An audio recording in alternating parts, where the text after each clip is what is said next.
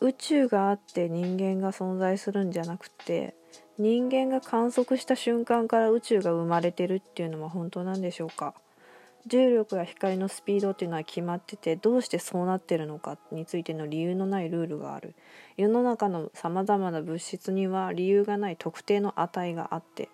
これらの値が少しでもずれていたら星の進化は停滞するかもしれないしそもそも人間自体はいなかったかもしれない。あたかもこのような決まり事を前もってきっちり定めていたかのような絶妙な作りになっているそうです。宇宙の法則がたまたまそのような作りになっててそれに対応し進化した結果たまたま人間が生まれたっていう考えるのが進化の方向として見れてたのかもしんないけどでも物理学者のブランドン・カーターさんって人が人間原理って言って宇宙は人間のために現在のバランスが作られた。って言うてる？言うてるんかな？強い人間原理と弱い人間原理の2種類の人間原理があるそうなんですけどどちらにせよ人間のために宇宙が何らかの計らいをしたっていうことらしい。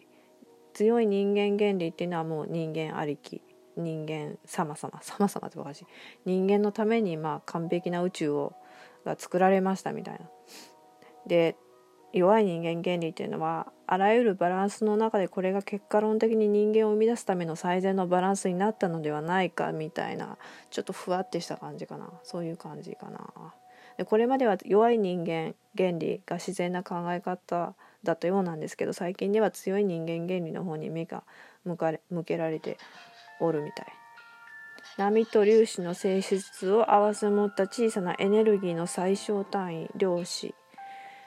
見ていない時はさまざまな可能性が重ね合わせに同時進行している確率の波として振る舞うけれど見た時には空間は定まった粒に変わる。確率の法則によって未来が一つしかない考えっていうのは崩されてきております。未来は常に複数の可能性が観測されない波の状態で存在しており観測した瞬間にいくつかの未来のどれか一つにガチッと選定される。アインシュタインアインシュタイン、アインシュタインは神はサイコロを振らないって言うたはったそうなんですけど私たちが見えてないところで波っていうのはずっとフラダンスしておりましてどの未来へ向かうかそのサイコロを振ってたのは実は私たち自身であったっていう摩訶不思議な世界かもしれない、まあ、勝手に未来決まってた方が、まあ、気持ち的には楽かなって私はそういうタイプなんですけど、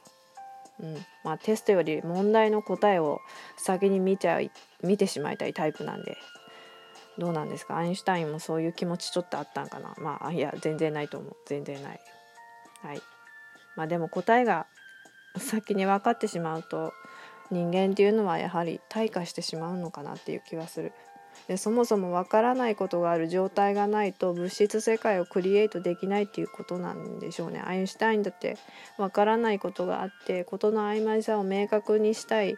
熱意っていう動力があったからそれを波から目に見える粒にするためのクリエイトに向かっていったわけでして。予言っていうものも私が見てる世界の情報の中でたまたま今の現状と合致するものを見てるだけなんかもしれません。予言っていう概念に存在価値を与えたので目に見える粒になったんだろうかなと思う。バシャールは未来は決まっていないっていうことを何回か言ってたのを目にしたことがあります。その意味がまあその量子の世界を見て改めて理解できた気がします。はい。ところで量子暗号って何ですか？量子暗号って同時並列計算でささっと処理できる量子コンピュータが実用化されたら今の暗号通貨の暗号がもろバレバレになっても使えんくなるかもしれんから取りま量子暗号の研究量子暗号の研究っていうのが今進んでるらしいんですがでこれは量子コンピューターも破れない暗号が暗号化技術を作ります研究みたいなやつ。で量子の世界では観測によって他の他への影響が必ず起こってくるんで量子暗号を使えたらもし誰かが自分のやつを傍受してたら見ましたっていう足跡が必ずつくそうです。暗号を破られた瞬間に違う暗号にさっと切り替えられるのでセキュリティ向上にもつながるって、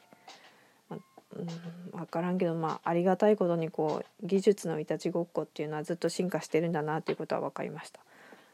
うん、今いるこの宇宙のバージョンっていうのは物質は進化する流れで時間が作られていってんだなっていう。はい、まあもう何しても丸見え全開な世界に向かってるんですね。やたらなんか裸体見せたがる人とか自分の病歴を見せたがる人とか過去の功績見せたがる人とかリストカット見せたがる人とかもみんなみんなオープンになってて人によっては人によっては見せすぎてる人もいたりするぐらいで、うん、みんなどんどんどんどん嘘はついてなくて本音で言っていく人が増えてってそしてある程度先の未来ではもうもう見せないものが見せられないものがないっていうぐらい多くの動物毒物が一斉に生産されたかのような優しい世界になってるんじゃないかなっていうふうに思いました。でえーと、ほぼ見てないにもかかわらず日々落ち着きのないニュースがまあ毎日毎日飛び交っている気がするんですけれども昨日はインスタグラムでスーパーマンがまだ登場しますかもよっていう情報を見たんでまあ一筋の希望が見えた気がしました。私精神が不安定の山に登ってた時にヘンリー・カビルさんに対してものすごいものすごい意味不明な英語でメッセージを送ったんですけど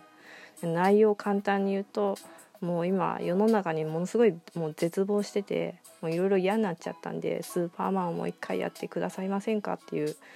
のを送ったんです。ものすごい不安定な時。でそんな不安定な中で稀な衝動性を発揮することっていうのはまあ年にいや年に数年かな。いや年に1回かな。2回かな。あるんですけどそれが大体心が折れる直前か折れた瞬間かのあたりなんですよね。でも今回はその衝動性が功を指したんでしょうか？希望したことがもしかして本当になるかもしれないっていうのは非常にありがたい。うん。トリマーと数年は生きる希望ができました。そんな気がしました。はい。ということでした。おやすみなさい。